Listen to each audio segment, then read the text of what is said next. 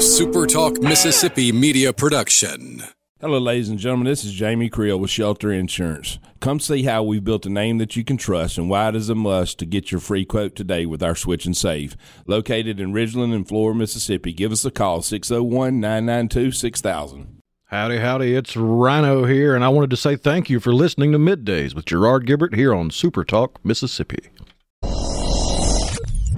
Get ready, get ready to go beyond the headlines and join a meaningful conversation with people from around the state. You're listening to Middays with Gerard Gibert here on Super Talk, Mississippi.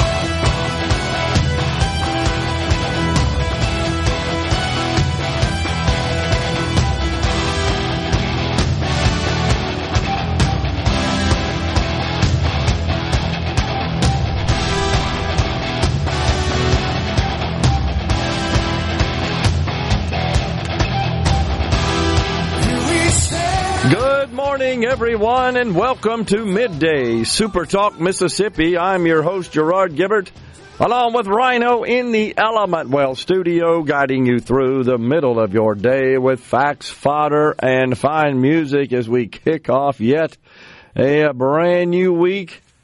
Not quite the last of the year, but getting real close. What's the word for that? Penultimate? That's exactly, that's where we are.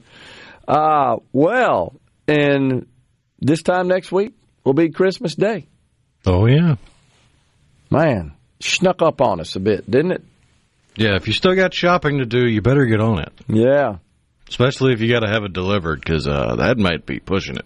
Boy, the the online sellers sure do capitalize on that issue, do they not? You need it by this day, you better order now. the cost of shipping, however, has skyrocketed. Man, with the price of fuel having risen rather dramatically and other costs. A local company, I wanted to kind of start out by highlighting this. I caught this story over the weekend. Nucor Steel, Jackson based company. Man, they're doing a good deed for folks at Christmas, children. Their parking lot was filled with over $20,000 in toys, including 175 bikes. Wow. I'm looking at the photo at uh, Nucor in Jackson, their headquarters, the parking lot there. It is impressive. Chris Locke, the general manager, said, quote, We're blessed to work with such a great team and have opportunities, and it's humbling, and it's something we will always continue to do. So the toys collected will be distributed to, kids in need in Madison, Rankin, and Hinds counties. And while we're at it, let's uh, let's talk about the good folks down at Corner Market, where we were just uh, this past Friday collecting toys and goodies for the children at Homes of Hope for Children in the area. The Roberts Company, the parent company of Corner Market, very generous in that regard. We were certainly pleased to be part of that effort, broadcasting middays right there in the grocery store. They're always good to me, Rhino. It's a meal on the house from the deli Can't beat that. no, it was awesome too. Always is. Great food, great folks. Appreciate that. Appreciate Mike Soudan, the Chief Operating Officer, of course, for accommodating us and, and the good work they do. When he starts talking about the reaction from the children that go through the store when they, of course, allow them to to uh, pick what they want for their meal on Christmas and so forth. And he says just fresh strawberries, fresh produce is just a luxury to them, things we take for granted. So we appreciate them. A lot of good people in the state of Mississippi that uh, care about their fellow Mississippians in these rather trying circumstances. So we appreciate all of them for sure. Speaking of food, Uber Eats, you know who those guys are. They'll they'll bring you some food if you call them. they have published the weirdest food requests they've gotten for 2023. Um, it's the fifth annual Uber Eats Cravings Report, which reveals the most popular, the weirdest, and the most unpredictable special requests. You can get just about anything you want, of course, from the delivery service toilet paper, food, flowers. and of course, they depend on the same technology, the same app to meet their expectations uh, for even special delivery requests to meet the customer expectation. One person asked that a restaurant put her order into a box rather than a circular container, de- declaring, I refuse to eat any food if presented in a circular container. Please don't ruin my meal for me. What's up with that? That's picky eating on a whole new level. Speaking of which, Uber says another picky eater demanded her food be swimming in sauce. Please drench the whole bowl in white sauce with a spiral of red sauce. Thank you so much. Just do what I ask. oh gosh. That is great. Oh, there's there's some other stuff. Some consumers, of course, have to introduce a bit of their own flavor. See what I did there of humor. One said, "Hello, Angel family. Long time no order. Breasts, please. please fry me up some big old breasts. Thank you." Oh gosh, I love this one. Extra cheese sauce, please, with the smiley emoji. I'll pay for it. I'm also drunk. As if you loaded up, you'd make me the happiest drunk girl ever. Someone with a drunchies, aka drunk munchies, of course, requested. Oh God! I don't think I've ever heard them called drunchies. I haven't either. That's a new one. Please fry my chicken very hard, very, very crispy, almost burned. oh, golly. Oh, man. Let's see. There was some weird stuff, too. See if I can uh, find the list there. One I re- recall was steak and jelly. Ever heard of that? Steak and jelly. like beefsteak? I guess it just said steak and jelly. The only thing I could think of would be like lamb steak with mint jelly. That might make sense, but uh, it's weird. The like uh, a T-bone or a porterhouse with some Welch's grape jelly just doesn't sound all that appetizing. seems weird. You know what? One of the most popular French fries. Bring me some French fries.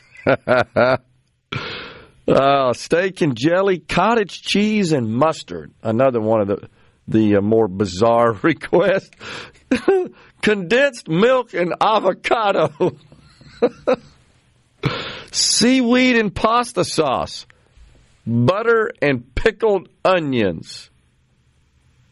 These Wow. are like all failed fusion restaurants. burrito bowl and cheese. These are the most popular. French fries and salt, a chicken sandwich and shredded lettuce, a cheeseburger and mustard, and wings with ranch dressing. Garlic naan? What is that? N A A N? Indian flatbread. Oh, It's delicious. okay. Pad Thai, miso soup, and a California roll. Most popular delivery request also in the U.S. included no no onions, dressing on the side, ranch, extra soy sauce, spicy sauce on the side, no lettuce, no jalapenos, extra gravy, and no coleslaw. We're a picky bunch, aren't we? so there you go. That's the Uber Eats. They have uh, made that kind of a big deal every year, telling you all about it. I found that rather fascinating. Yesterday, you may have heard, a car rammed into a vehicle part of President Joe Biden's motorcade near his Delaware campaign headquarters. Don't worry, neither the president nor the First Lady Jill Biden were harmed. This is weird. Sedan hit a Secret Service vehicle. Yeah, there's actually video of the incident. Is there? I haven't oh, seen Oh, yeah. it.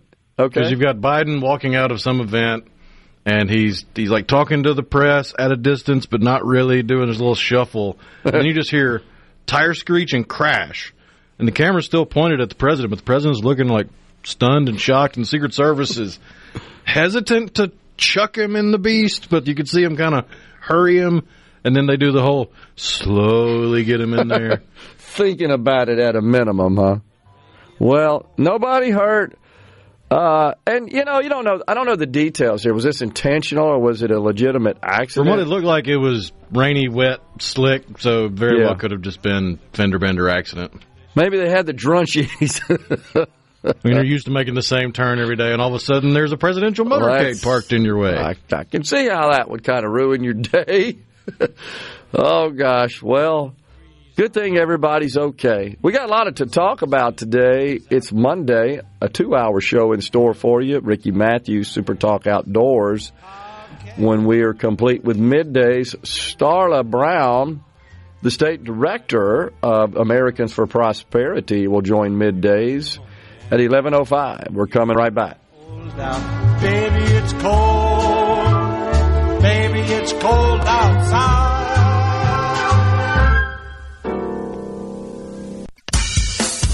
Now back to middays with Gerard here on Super Talk, Mississippi. I'll have a blue Christmas without you. So blue just thinking about you. Decorations of red on a green Christmas tree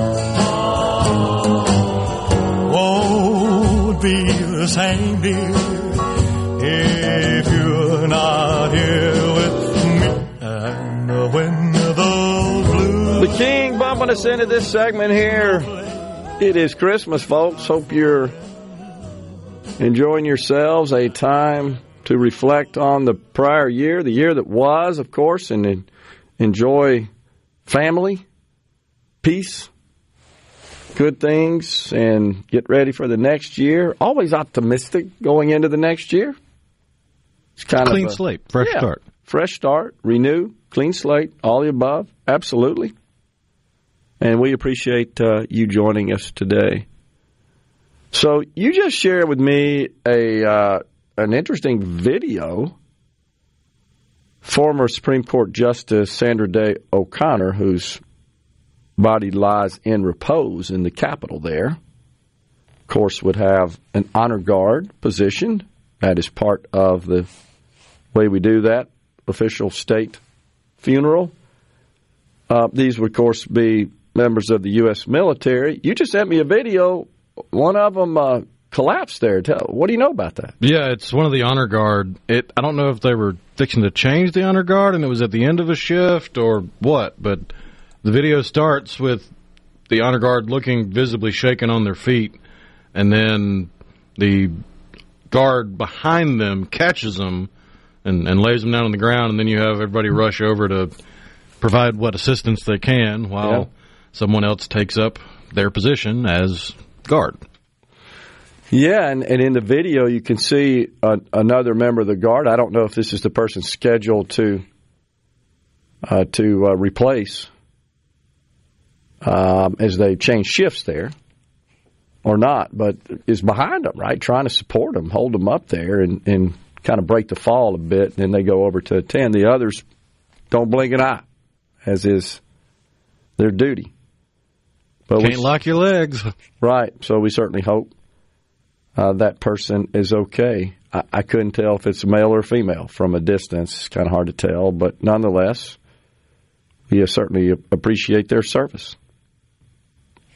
So this vehicle that ran into the uh, Secret Service vehicle is part of the president's motorcade. Don't know much about that. Doesn't appear there was any foul play or or or deliberate move there to ram a Secret Service vehicle and disrupt the motorcade.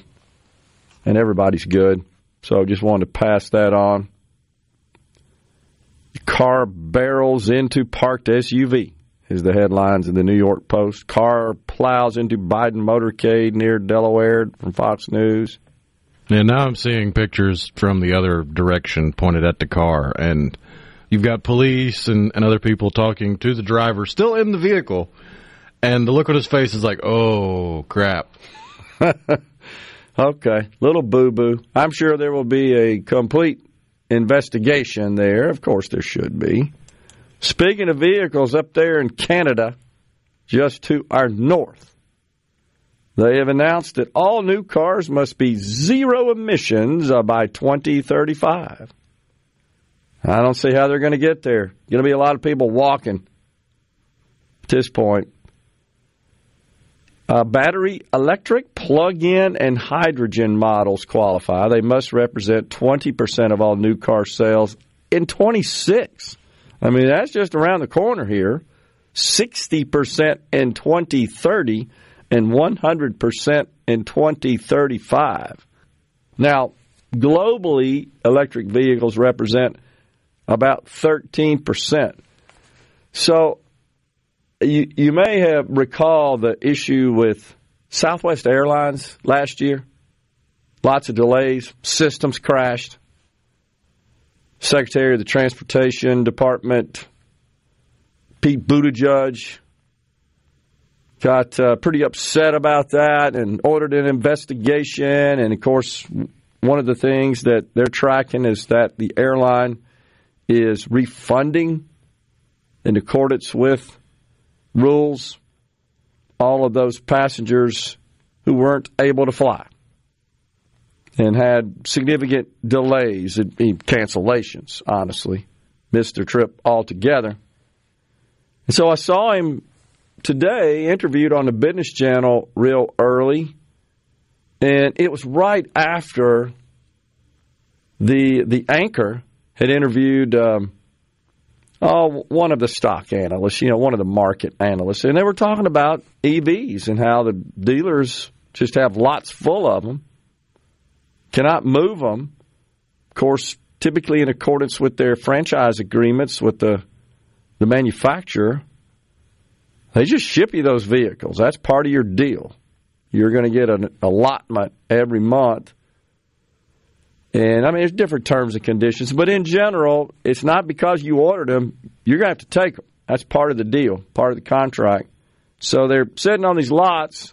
They're having a hard time selling them and this stock analyst said that his son was shopping for a vehicle in the last week, and the salesperson pointed to like this sea of EVs and said, You want one of those? I'll sell it to you for 10 grand. 10 grand. I don't know that there are any new vehicles that sell for 10,000 bucks. So not any you can buy in the United States now. Okay. So they're willing to, to take a hit essentially a loss just to move the inventory, get something, some pennies on a dollar, if you will. Well, the anchor shared that with Buttigieg, who, of course, is a staunch proponent of electric vehicles, and he he disputed it. He just didn't believe that that was the case. And the anchor said, Well, I, I literally just interviewed someone on the channel here who shared this story. He said, Well, give me his number. I'll call him and talk to him. He says, I will. so then the the analyst, the market analyst who shared that story before Buttigieg come out about his son uh, having this opportunity to buy an EV for 10 grand, came back on. And and um, he he asked him. The anchor asked him. I, I assume it's okay if I share your number with the secretary. He said, "Yeah." He said that would be the strangest call I would ever receive, something to that effect, that the Secretary of Transportation would call him up and they'd talk about this scenario. But, that's the problem, is it not? They're just in denial. It's like everything is just uh, the refusal to accept, open your dang eyes up to reality, whether it's the border or crime, the situation abroad, the economy, name it. They just refuse to accept the truth. And, and it, therefore, it's extremely difficult to have productive conversations about policy and about moving the country forward if we're unable to debate based on facts. I'll give you another one. I'm going to be fair and balanced here. I've seen this post going on around that on social media. I don't know the individual that posted it, and it's by the way from August, and it states just it's something to the effect: just 38 months ago, the U.S. was the top producer of oil in the world. Okay. Well, in 2018, the U.S. achieved that distinction as the top producer of oil in the world. It still is. Now, I believe that Joe Biden's policies have hindered the increase of production of oil in this country dramatically. We were on a trend to continue to produce more. And of course, oil is a globally traded commodity. I think a lot of people believe we produce oil we refine it here, we consume it, that it just stays here. And that's not the case. We've never actually produced enough oil in this country to satisfy the demand and the daily consumption of oil.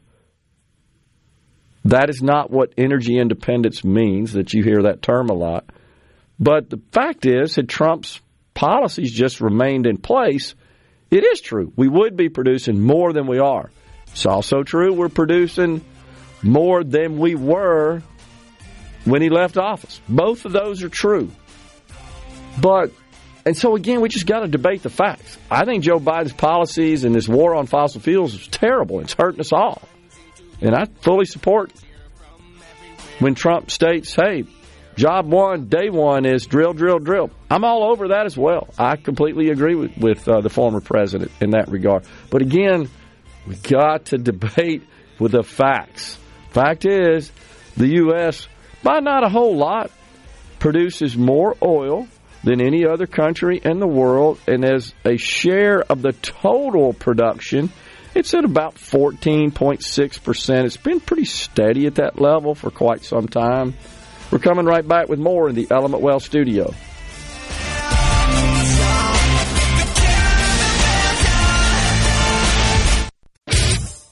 You're listening to Middays with Gerard, Gerard Gibert, here on Super Talk, Mississippi.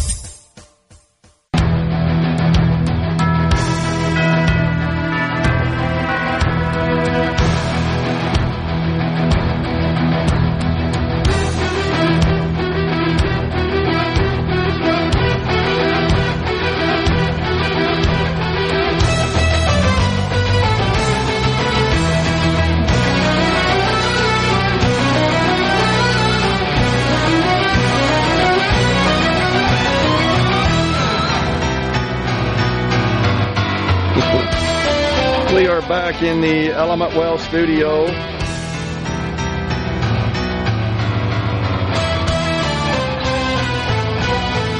So, also want to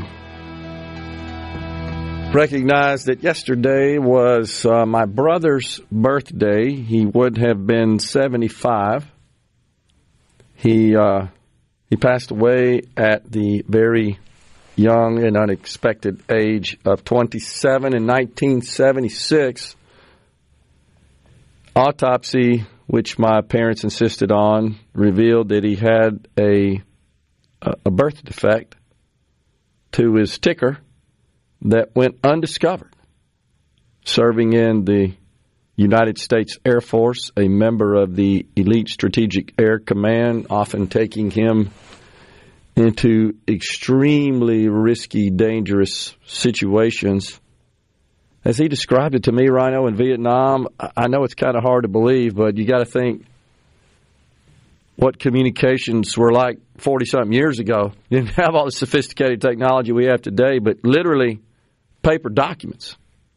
Fear of any sort of radio communications, uh, the very primitive technology we had, could fall into enemy hands. I mean, you did, had the same with respect to paper documents, but it had a person attached to it that was trained on how to uh, evade the enemy and even take them down with force if necessary. And that's what my brother did, delivering these orders. Literally, as you as you've seen in television, in the briefcase attached to him, open it up. Some commander would read it, put it back in, he'd head out. And uh, went through all kinds of medical tests, of course, to as, as part of his military service. Never discovered this uh, this strange birth defect. So it was in 1976 that he drove himself to the hospital, and it took about an hour. And unfortunately, he was gone. Never forget that, of course. But yesterday was his birthday, and uh, you know, not a day goes by I don't think about him, and I surely wish we could have raised our families together.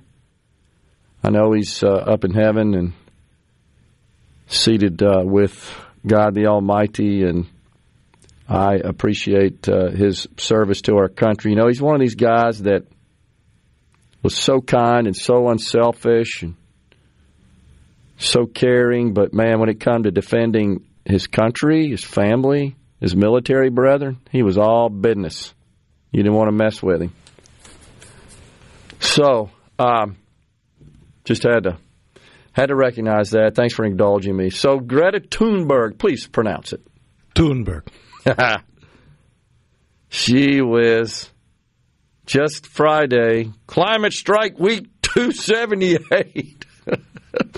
the final outcome of the COP, this would be COP 28, that was the 28th UN climate conference, is not a historic win. It is yet another example of extremely vague and watered down text full of loopholes that in no way is even close to being sufficient for staying within the 1.5 degree limit and ensuring climate justice.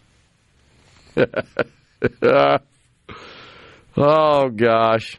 She goes on to say, we were just talking about oil in the last segment. Phasing out fossil fuels is a bare minimum. We need drastic, immediate emission cuts and binding commitments from the largest contributors of the climate crisis to finance loss and damages, adaptation, and just a transition in the most affected areas.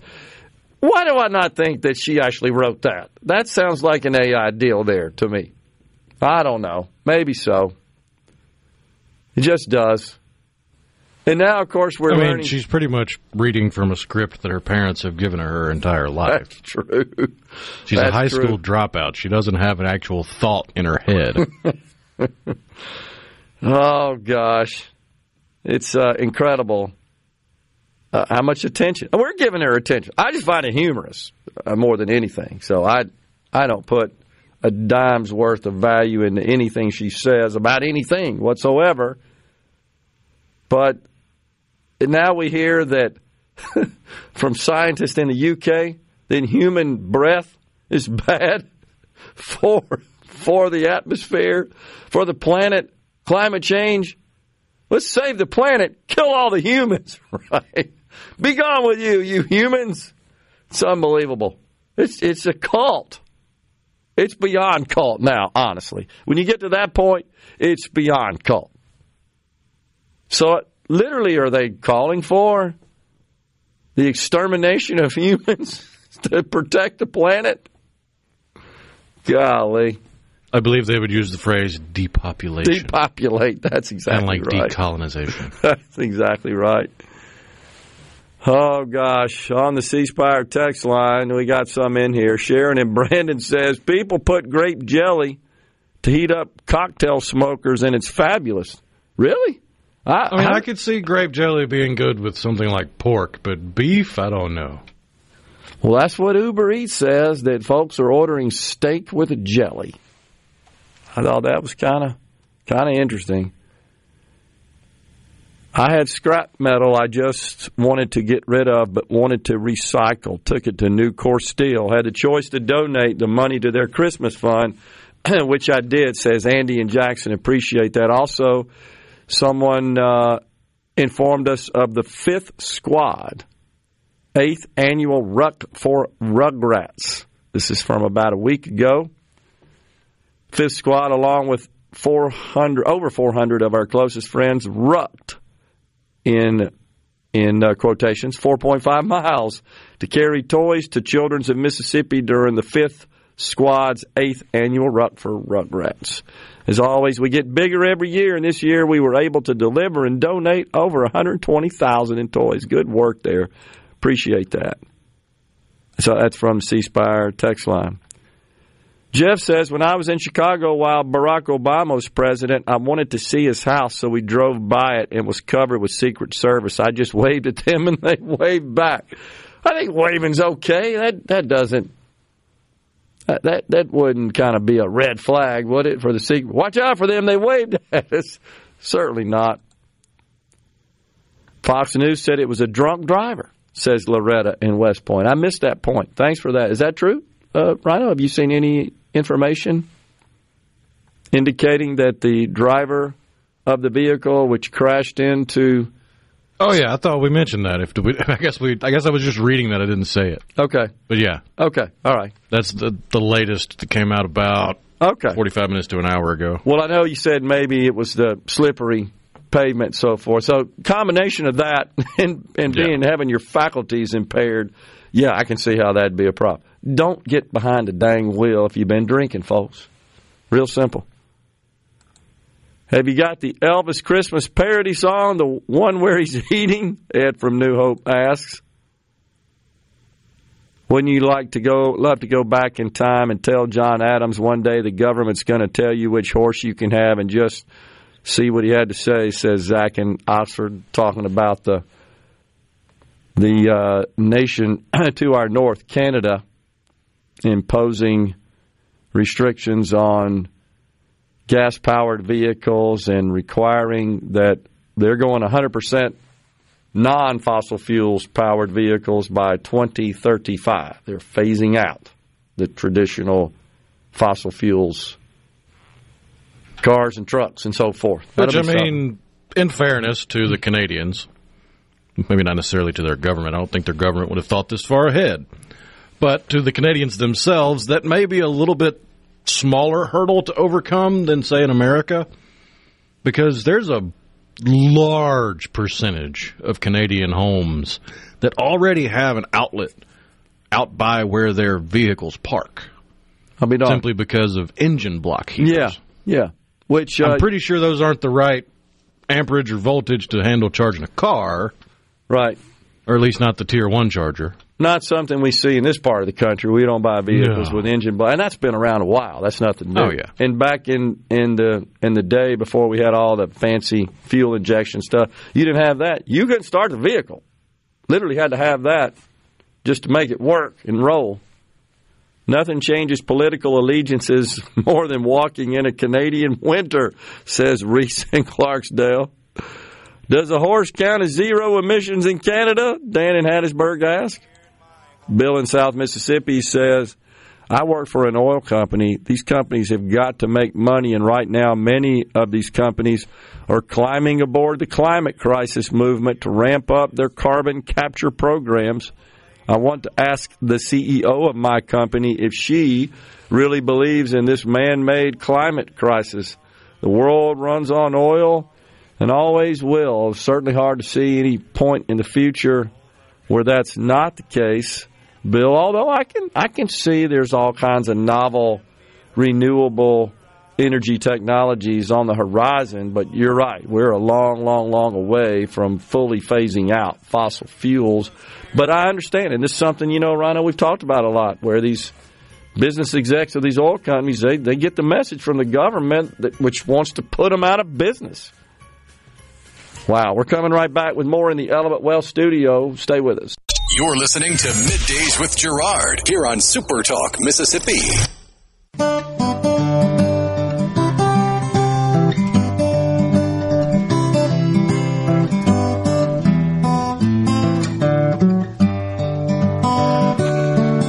You better watch out. You better not cry. You better not pout. I'm telling you why. Santa Claus is coming to town. He's making a list, checking it twice. Welcome back, everyone. It's middays in the Element Well studio. So if you're looking for an Apple Watch, better get on out there and buy one because they ain't going to be able to sell them anymore in the, the United States starting on December the 21st. That is because the International Trade Commission says that they violate medical technology company Masimo's patent rights. So it's a patent infringement situation, and they've ordered Apple to discontinue, at least pause, suspend selling of the watch until I guess they sort that out. That's interesting. So you better get out there and get one if you want uh, an Apple Watch. I mean, it's certainly no Tickle Me Elmo, but that does seem to be a pretty popular Christmas present Yeah, for many families across the country. Hadn't heard the old tickle me Elmo, but I do remember the long lines. People literally fighting over that gift. It inspired one of my favorite Christmas movies, What's that? Jingle All the Way, Yeah, that is a good one. starring Arnold Schwarzenegger and Sinbad, where they're they're fighting it out for a Turbo Man. Yes, indeed. So, uh, last segment, I was just talking about how there's some some folks on the on the right that are talking about the U.S. losing its status as the world's top producer of oil. That is not true. Still is, has been since 2018. On the other hand, let me point out that the left and and those especially that are stumping for the president, they're very quick to point out oh, we're producing more oil. That what they say is th- three million barrels more per day than when Trump left office. Well, that that is true. Except you know what fact they omit there is that the the country, the world was shut down due to COVID when Trump left office, and so the more meaningful, valid comparison is the economy at full bore before the COVID shutdown nonsense of then versus today and the amount of production in the country. Now, the production has steadily increased in this country since we started keeping records back in the uh, the 20s.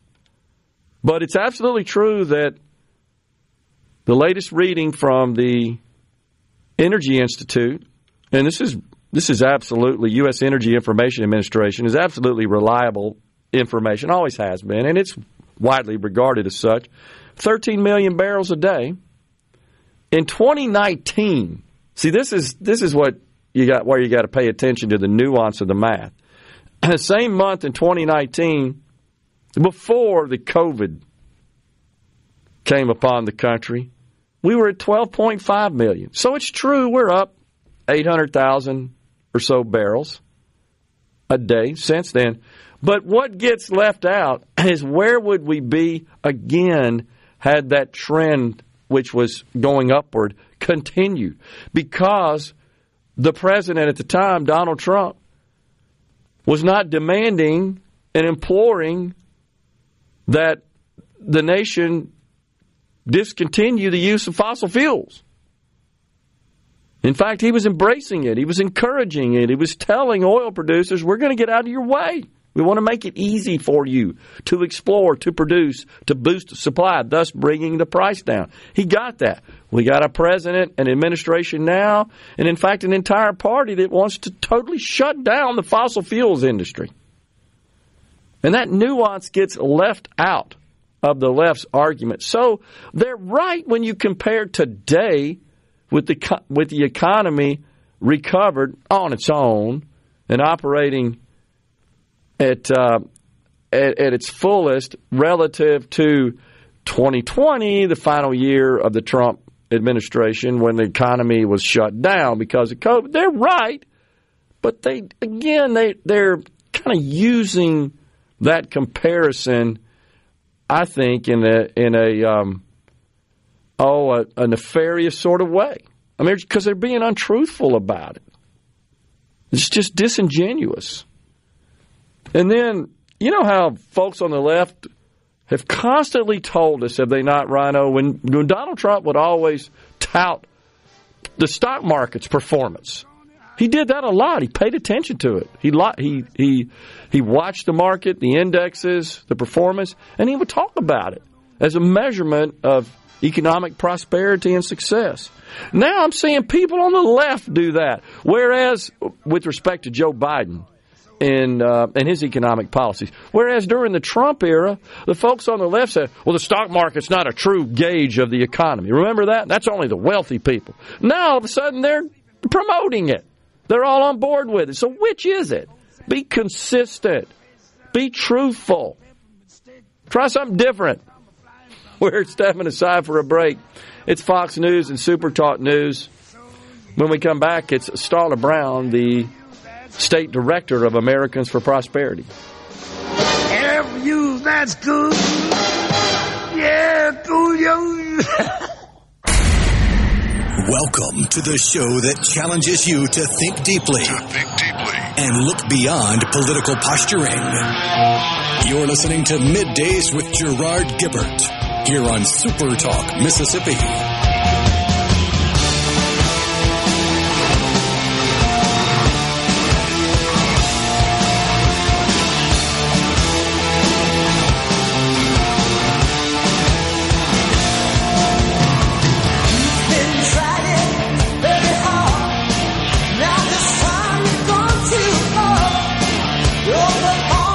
Welcome back, everyone. It's middays. It's hour two of the program. We are live in the Element Well studio today. We welcome Starla Brown, the state director of Americans for Prosperity, Mississippi. Starla, good to see you. Thanks for coming on.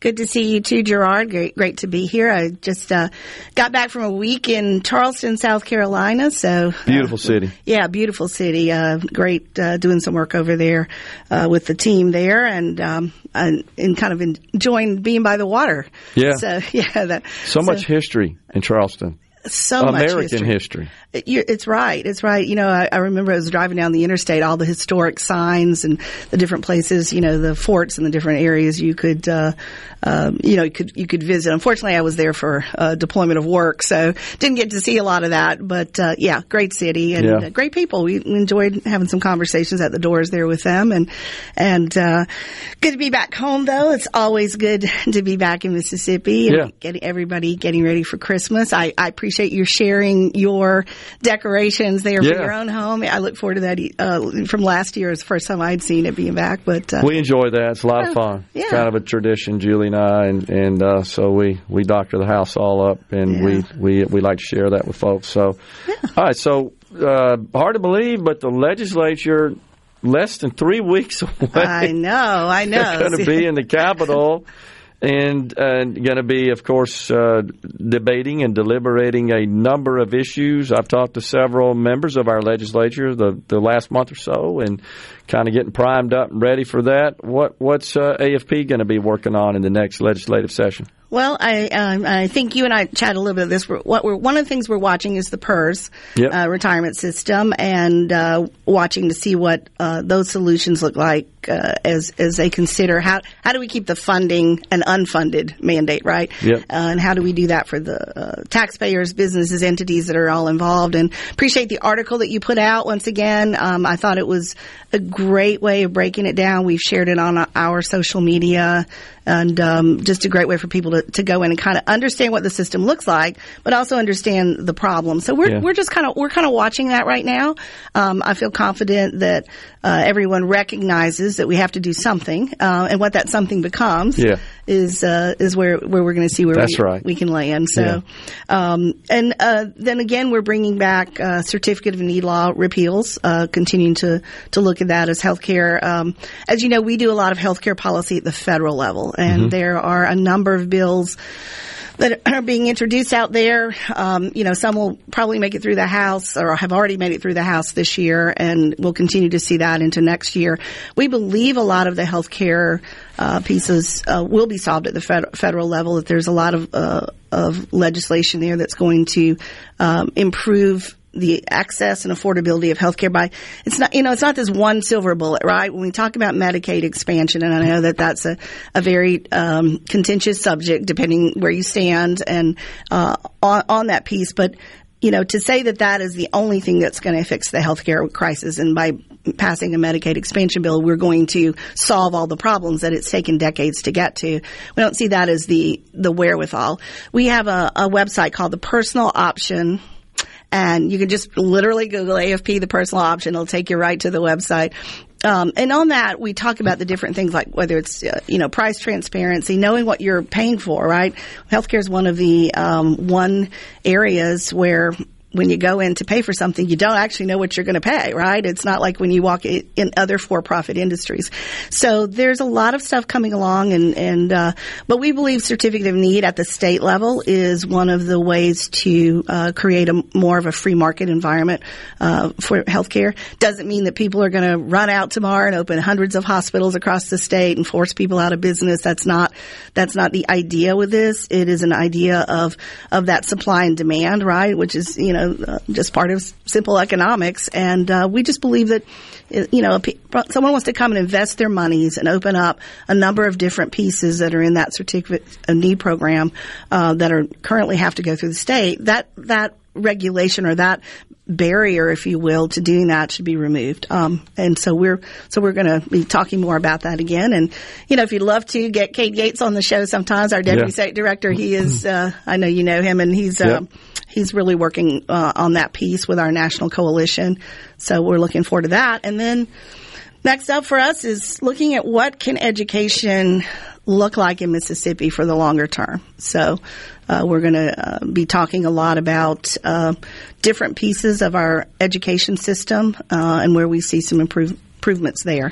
Yeah, which of course, as you well know, uh, represents more than half of our general fund spending. Uh, public education does. Right. And so the question is, what is the return that the taxpayers are getting for uh, that investment? And, uh, and that's got to be in focus. So, with respect to the cer- certificate of need programs, you know, we something I've been crusading on for a long time, and we get seem like we get close every year, and just can't, including last year, and just can't get it across the the finish line. Um, you know, there are a few states that still have um, certificate of need laws. What's about two thirds of them, I think, still have them. Right? Mm-hmm. Yeah, Started so- in New so- York in the seventies, as I recall, doing some research on that. It it makes no sense that that we have these, regardless of honestly whether or not we have folks out there lined up to, to open up new hospitals or clinics or, or healthcare services in general. The fact is, you shouldn't have to go request to the government uh, permission to, to engage in a business like that. Right. We have um, um, we had online for our West uh, state of West Virginia when we were working there, we, and uh, and you know we repealed certificate of lease laws in South Carolina where I was last week, um, and uh, we're we're going to be bringing uh, hopefully to the state here at some point uh, some of the individuals, whether they be individuals who are impacted by certificate of need laws, uh, legislators who were for removing and repealing that, um, some other individuals who played a role in that. Um, in, in South Carolina are going to be coming to our state to help us sort of understand uh, how they got to that point. One of the things that we did. Um, earlier this year was we actually brought in um, we have a within our uh, community a brand called Concerned Veterans for America, and there's an impact of certificate of need laws uh, in terms of the you know the Mission Act, right, and the and the availability for veterans to not have to travel two hours to get health care at the VA if if they could get it locally, right? And we've passed federal legislation for that, um, but that impacts them too, right? When there's not the ability for more clinics and more things like that. So we've been working um, with that Veterans Affairs piece as well. Um, and we brought someone into the state to really talk through that.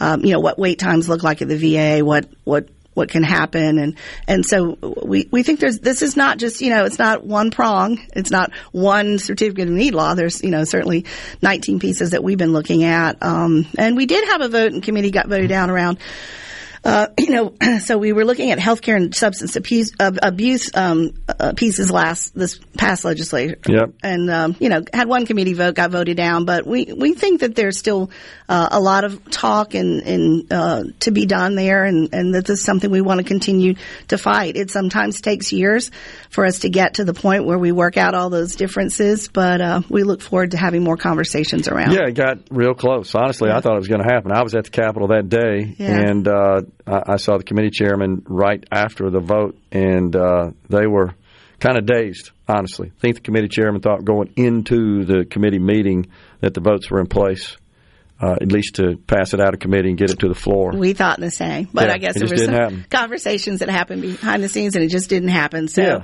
but um, but we've we've had conversations with some of those people on that committee, and and you know we're working through that, and so you know they didn't vote for it, and we're hopeful that they're starting to you know maybe understand a little bit more about what certificate of Yeah. need can mean for our state. So.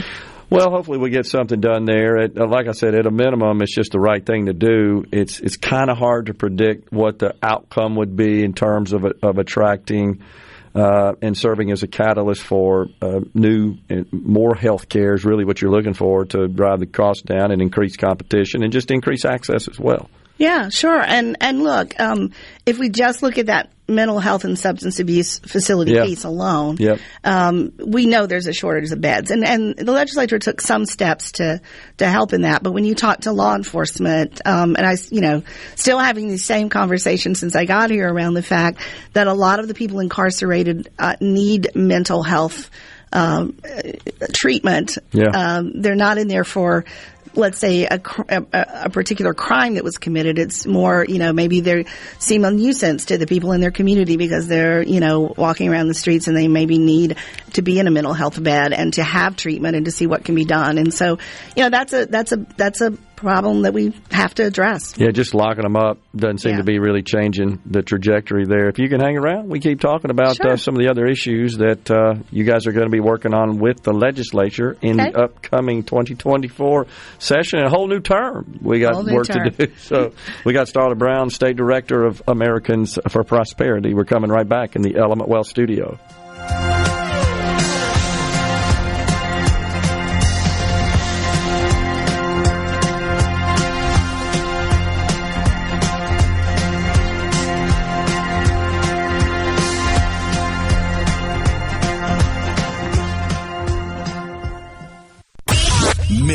Middays with Gerard Gibert. Let's do this.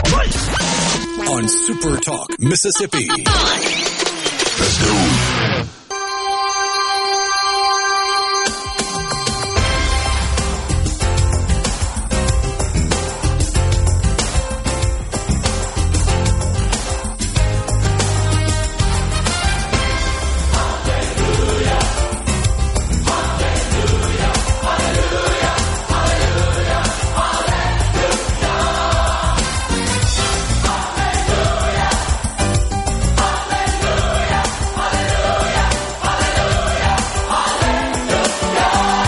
Welcome back, everyone. It's middays. We are live today in the Element Well studio. We thank you so much for joining us. We're talking to Starla Brown. She is the state director of Americans for Prosperity of Mississippi. Okay, so Starla, we talked about um, talked about PERS. Uh, and, and I agree with you. As you know, I, I wrote that article mainly just to call attention to it, just to say we have a problem. We've got to address it, and kicking this can down the proverbial road uh, even longer it just makes the problem more intense and and uh, more difficult to solve at a later date. Uh, so I appreciate you bringing that up. I think the legislature is poised to address that in some way. You know, and again, I agree with you. What that uh, approach and what the ultimate solution looks like, as I said in the article, is probably a hybrid that that would include a, a, a number of um, of different policy changes.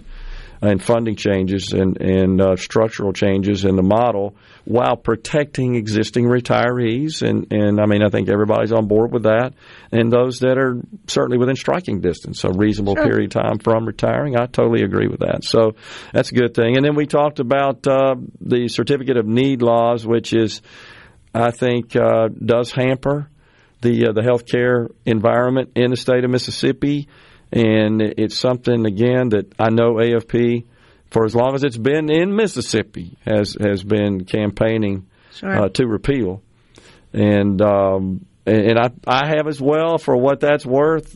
And we get close, we just can't seem to get it done. Of course, We're going to stay in that good fight because we believe that the overall outcome is going to lead to more affordable, accessible health care. And, uh, you know, we, look, we've, we've got some good stuff in Mississippi. I don't even sometimes think people realize, like, you know, we have direct primary care here, Yeah. right? And, and, you know, that, like I said, there's a lot of pieces or a lot of solutions to bringing the cost of healthcare down. At at the end of the day, it's about doctors and patients. It's not, it's not about, um, all of these other barriers that we put in place that don't allow, uh, the, you know, healthcare prices to, to go down. And, Yeah.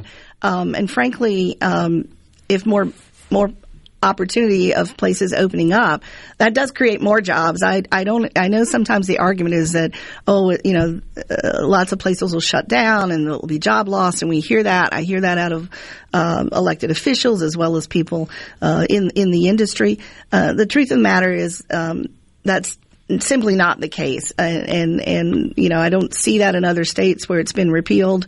And so I think, um, the idea of, you know, like I said, there's not going to necessarily be this mass rush out to do different things, but people who want to come here and bring a, a healthcare business to the state and see an opportunity um, in places where it's needed, um, we want to we want to make sure they have that opportunity to do so.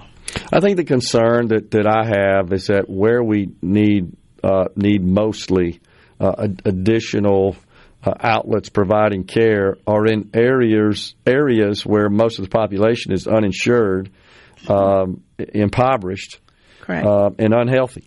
So it's like, hey, hey, come to this area. We need you here. Uh, by the way, everybody's sick and nobody pays, and that's I think that's a tough one. Uh, and so the question is, how do we address those specific areas? Because there is a, a fairly stark contrast in in this state uh, between the the more urban areas where um, household incomes are higher and and access to health care is better than the pockets of the state. It's just a it's a kind of a unique um, sort of distribution of our population in Correct, the state that we've correct. got to address as well. And we have So- a high percentage of people who are already on Medicaid, and Yeah. and so it, I understand it's a difficult problem. It's not it, it is not a simple uh, solved problem. Yeah. Um, but I think there's some merit to looking at policies that open up. Uh, opportunity. I right? agree. Let the And market work. Let, let the market work and uh, work itself out. It, it may it may take some time for us to see some results out of some of those pieces. Yeah. But if we apply all of the good policy, right, all of the things that we know make a lot of sense. Um, part of me says, "What's the harm?" Right? Do no, I agree. It's kind of the do no harm, right? Like you know, we've just uh, we've just got to uh, open that up. So we're looking forward to that. Yeah, But, uh, I agree, and hopefully we can get that done because Yeah. uh, in maybe the first uh, first session of a brand new term, when when the next election's a long time away, uh, is the best time to get some of these more thorny issues across the Absolutely, finish we're line. we're excited. Um, we're excited to uh, to bring that conversation back, and we look forward to that. We look forward to. We have a lot of new legislators coming in, new speaker. Um, you know, it's exciting times sometimes when you uh, have that opportunity um, for sort of that change and coming together, and we we um, we hope that that's what we'll see. We're we're really excited to be part of that. We look forward to working with all of the legislators, um, um, all parties, Yeah. uh, and talking about the good things that, that are going to make Mississippi a better place for us to, to be and live and raise our families. And Totally so- agree. So the uh, the ballot measure process is something that uh, the Supreme Court has nullified, as you know, in the state of Mississippi. It's Right. something I hear quite a bit about uh, on the C Spire text line. Is this an issue that AFP is engaged on? We we've looked at it in the past. Um, we haven't engaged. We've engaged in it sometimes. We haven't engaged in it too much. Uh, we didn't, you know, this session we didn't really see a path forward, but uh, we're certainly going to be watching that as well, just like we are on the PERS piece, Yeah. um, and see see what happens. I know there's a lot of people out there. Um, you know, there's two ways to look at ballot initiatives. It, it does it take away from the ability, f- you know, for legislatures to legislate, but or does it give a voice to the to the people? And so, I think that's something we're going to uh, be working through. We certainly had it at one point.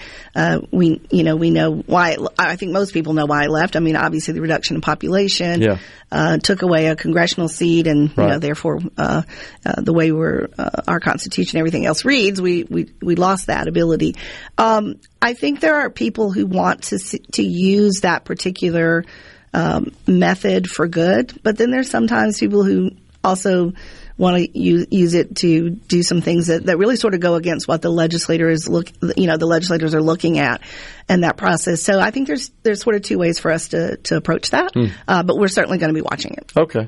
What about uh, tax reform? We got uh, some significant tax Hey. reform done a couple of years ago, but we didn't get the income tax fully eliminated. Is it, is this a priority for AFP? Yeah, yeah, yeah. It, it definitely continues to be a priority. Um, I kind of came in at the tail end of that um, last year, the tail end of session, and you know, our message at that time was for the House and the Senate to come together and find a reasonable solution to eliminate the income tax. Uh, I'm personally impacted. I, you know, grew up in Mississippi. I certainly paid in, you know, personal income tax when I was here uh, early part of my life. Moved to Florida where we had no income tax, uh, personal income tax, didn't pay it. So coming back here, there's an immediate hit, you know, for for having to pay that tax. Um, I.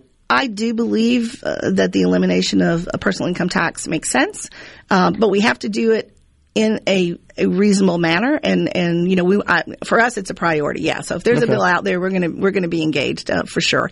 Um, I think what what we don't want to see is bills that come out that create tax swaps and you know it's like begging from Peter to pay Paul as they say you know that kind of mindset in that well we're going to eliminate the personal income tax but then we're going to raise some taxes over here um, that impact people in in a different way or maybe in in a way that you know uh, impacts our businesses and and that kind of thing. So we're we're not looking for a tax swap. If we're going to eliminate taxes, let's eliminate taxes. And the personal income tax is one that we'd like to see go. Yeah, of course. The the challenge always is how do you do that in a thoughtful way and in a Right. responsible way that doesn't that doesn't uh, it, it put the state at risk as far as ma- meeting Sure. its obligation and, and funding its necessary functions. And Yeah, I mean, you know, it's easy when times are good to say, you know, we have a surplus, we have this, we're, we've been, you know, ahead of what we predicted at times. But um, you also have to think about the rainy days when they, when they potentially come.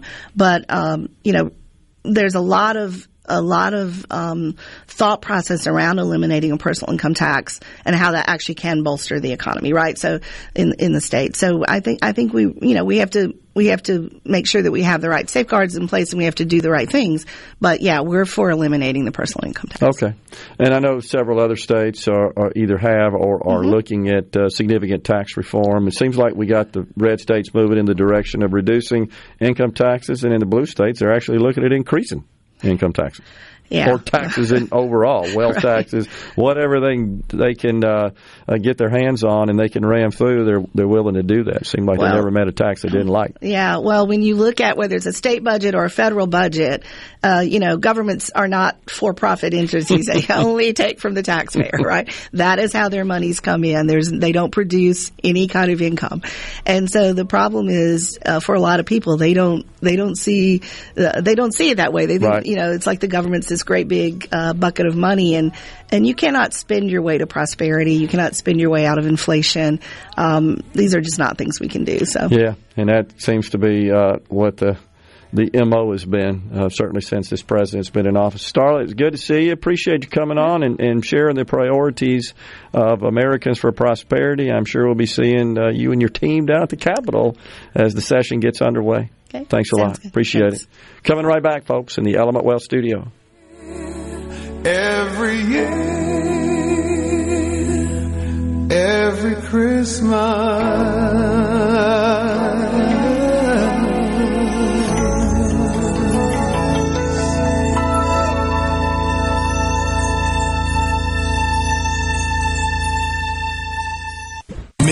Headlines with Gerard Gibert. It is on. On Super Talk, Mississippi.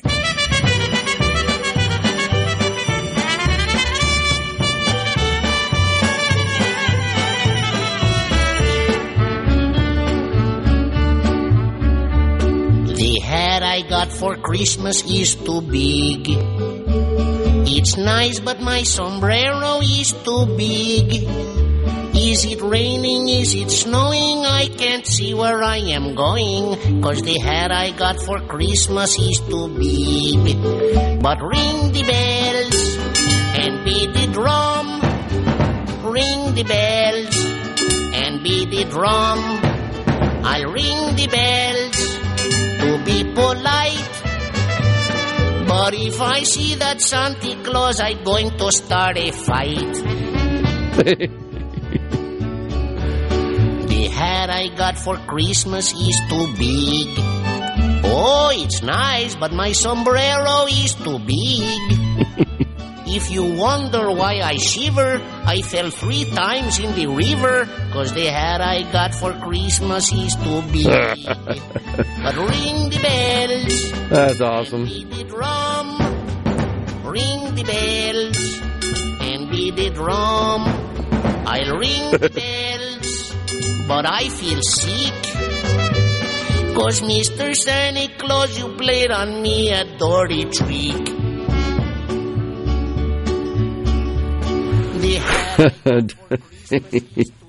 That's awesome. Wow, Derek in Greenwood. You see this uh, here, Rhino? Midday Save Christmas was getting Apple Watches for wife and the boy. Heard your statement about Apple. Called my local store and they said they could sell them, but they were out. Had to order today to have in time for Christmas. If I'd waited till Friday, Christmas would have been ruined. Thanks, guys. True story. Well, that man, that uh, that warms my heart there just to know that little tidbit of information. And it was uh, it was actually fairly big news in the financial world, of course, this morning. I mean, you got Apple, the world's most profitable company, any kind of any major company like that. S- News that says you can't sell one of your major products until you get this patent suit resolved. That's big time news there. And that, oh, and by the way, you have to cut off sales right before Christmas. Yeah. Wow. Well, I'm glad that worked out, Derek. And Merry Christmas to you. And uh, that's awesome. Really cool. Hope they weren't listening. Yeah, I just now they're spoiled. Okay, Blue Christmas by Porky Pig is the best one, says Tim from Tupelo. Oh man, any chance the liberals take the breathing deal seriously and stop? Says CC in Senatobia. That related to the story we shared earlier, where some scientists over there in the UK have said that breathing human breath is a major contributor to warming of the planet. We're all going to be out of here if that 1.5 degrees is achieved, and there's like zero evidence of any of that. Unbelievable. We're good. Thanks again, says Derek. Thanks for telling us, uh, Derek. Appreciate that. You bet. My Larry McGee says my favorite Christmas movie also Jingle All the Way. Good picture. That was uh, Rhino just shared with us. That's his favorite.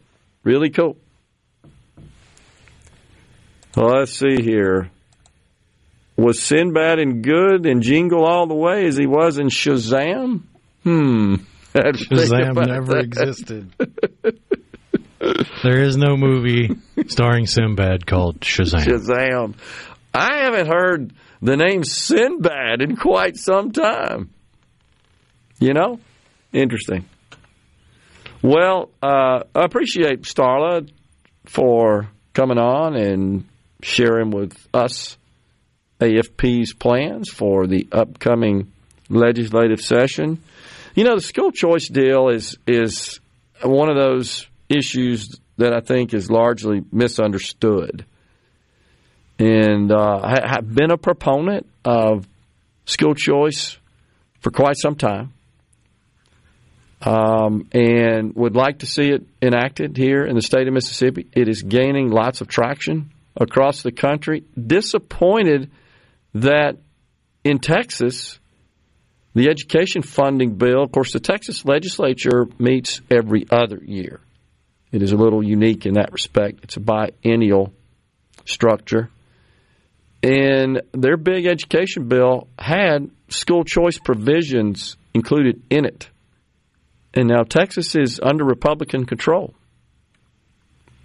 And the, the school choice provisions were yanked out. That's after Governor Greg Abbott said that he was going to get something done, and even he even uh, hinted that he would call a special session just for that if there wasn't anything coming up in the normal session, but it didn't get through. Kind of surprised by that. You remember Sarah Huckabee Sanders, the governor of Arkansas, upon her election, made getting school choice, universal school choice done in the state of Arkansas a top priority and got it passed. Uh, really, within a few weeks, as I recall, of her taking office.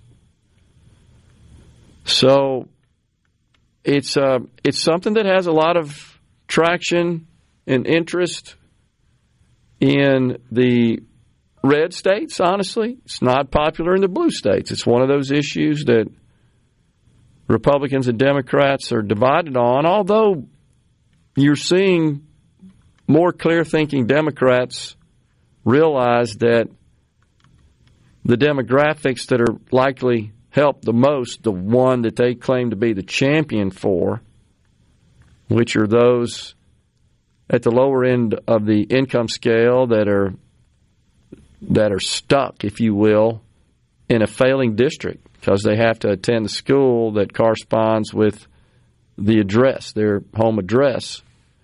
And so they're just uh, they're relegated to this really difficult situation from a school perspective. So they're starting to come around. The Arkansas program is a little slow getting out of the gate. Uh, and, and this is a program where public money, rather than going to the public school,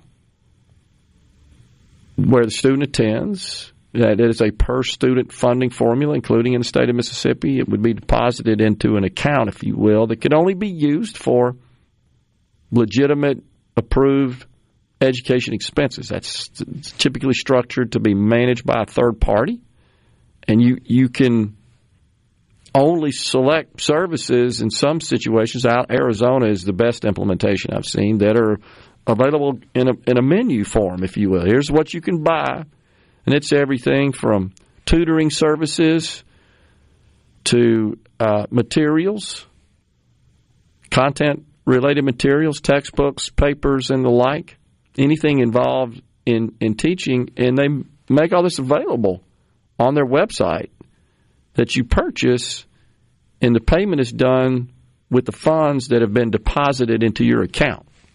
You can't just write a check out of that account, if you will. Um, and then if there are expenses that are that qualify for reimbursement, those have to be submitted in writing in proper format. Those get approved, and then again, the account funds covers reimburses for those expenses.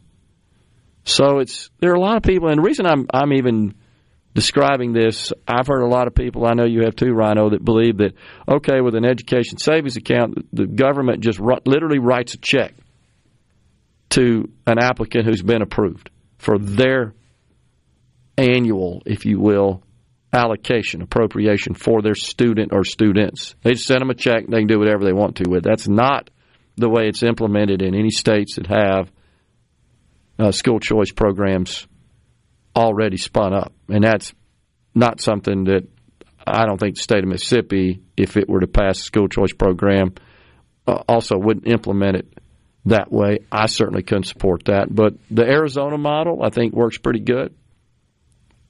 Arkansas is similar, Florida's as well, and then there's just different different phases, different levels. You know, in a universal situation, even families with students in private schools currently would receive a reimbursement. They would get an account, just like everybody else, if they applied for it, and that would be used to offset their expenses of tuition, it would actually pay the schools what it would do. It wouldn't it doesn't pay the um, the the uh, family, the the the person, the student. It actually pays the school directly. Uh, but I, I don't see that as something that would pass in Mississippi right off the bat. And by the way, that's not the way Arkansas is implemented either. It starts out by just providing accounts for public to private. You're in a public school, it's a, it's a failing public school. It may not even be a failing public school, but you apply for an account. And I'm just saying that normally, if you're looking to move from a, a public school to a private school, a lot of times it's because it is not performing very well. But uh, you would apply for the savings account, and if approved, uh, you would you would be able to direct the money the state appropriates to your public school to cover, or not actually cover, but it would be a, the same amount that goes to the public school, but at least to cover some or all of the private school tuition. It would be a public to private situation. Then you got the public to public, where a student could request to transfer from their existing public school to which they are signed based on their address to a, another public school. It might be close to them. Coming right back with a final segment of middays on this Monday, and then Ricky Matthews Super Talk Outdoors. Are we going to do this? Middays with Gerard Gibert on Super Talk Mississippi. Hang on the mistletoe. I wanna get to know you better. This Christmas, and as we trim the tree, how much fun gonna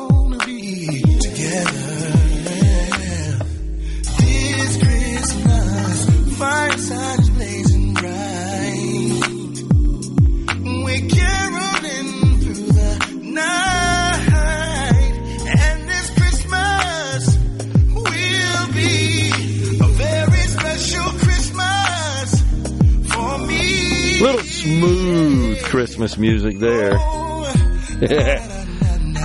Are you familiar with the old jazz station? It used to be, I think, uh, located in West Jackson, down on Lynch Street. I want to say not far from Jackson State. WKXI, I believe, were the call sign. Remember that? Not ringing a bell. Kixie, WKXI, smooth jazz all the time. Uh, they're on the C text line talking about school choice. And see, and, and there's two texts here that I'm going to get to. And, and before I read them and discuss them, it's because it's one of the most, as I've said, misunderstood issues.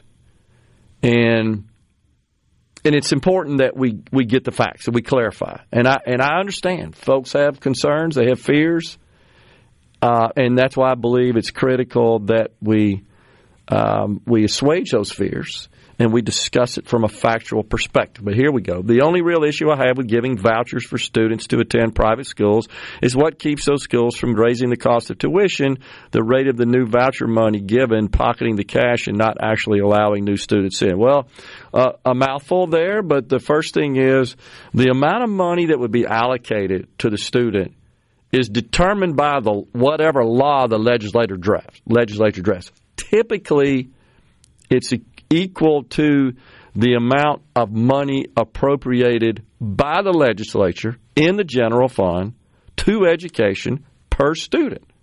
And there is a per student amount. And in, and in Mississippi, according to the MAEP formula, there there's kind of the base cost. And it, it gets complicated, but it's it's a set amount. Let's just put it that way. And so it doesn't matter what the tuition in the private school is. They're not paying for the tuition. They're simply transferring money, allocating money to an account that the student could use to uh, towards tuition to cover some. It could be all. It depends on the tuition, but it doesn't really matter. If the tuition in the private school is ten thousand dollars a year, just just for for clarifying sake, and the amount you get allocates five grand, you got to come up as the student with the other five grand. It doesn't just pay the full tuition. It simply allocates the amount it would have sent to the public school.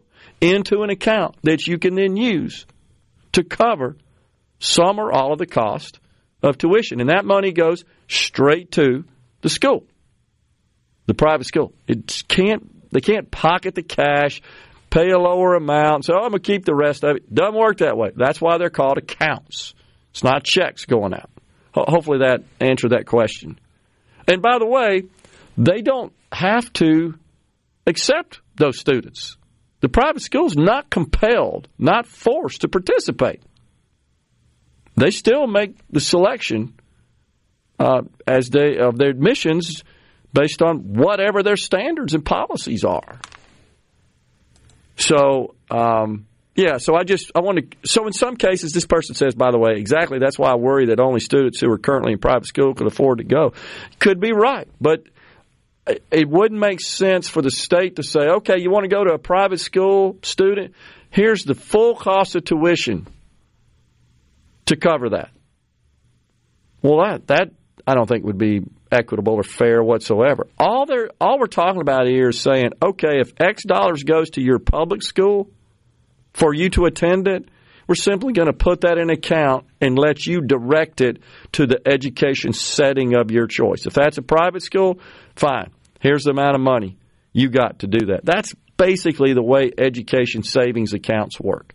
Now, again, when the legislature sits down and writes this law, it could uh, allow uh, those funds to be used for homeschooling. It could be uh, allowed to be used for tutors in that regard. It could allow it to be used for uh, charter schools, which we already have charter school law. Could be used for funding tuition in private school, but no more than the amount that's currently going to the public school. That's the important point. We're not increasing the amount here. We're just reallocating it. We're just attaching it to the student for the student and their family to determine the best setting. Instead of saying, here's the amount, we're sending it to the public school. If you don't want to go, that's fine. You're, we're still sending it there, and that's what it's there for. And then the other thing is, uh, uh, I do have a small, it's on the C Spire tax line, a problem with government, state paying tuition to a private school. I went to a private school did my child, just a way for them to get control as to the curriculum and whether they can have Bible classes. Just my thoughts. It's a legitimate problem or concern, I should say. Mark from Bay Springs. But again, keep in mind, the private school does not have to participate. That'd be, that'd be the first point I'd make. The second point is, this all depends on how the, le- the legislature drafts the bill. If it's drafted in such a way that the private school has little or no uh, accountability, if you will, directly to the state, that's the way it would be. If it's such that the state would have an overbearing involvement in the curriculum, well, then the school may say, well, we don't want any of your students in that case. We're out of here today. Super Talk Outdoors next. Till then, uh, A Super Talk Mississippi media production.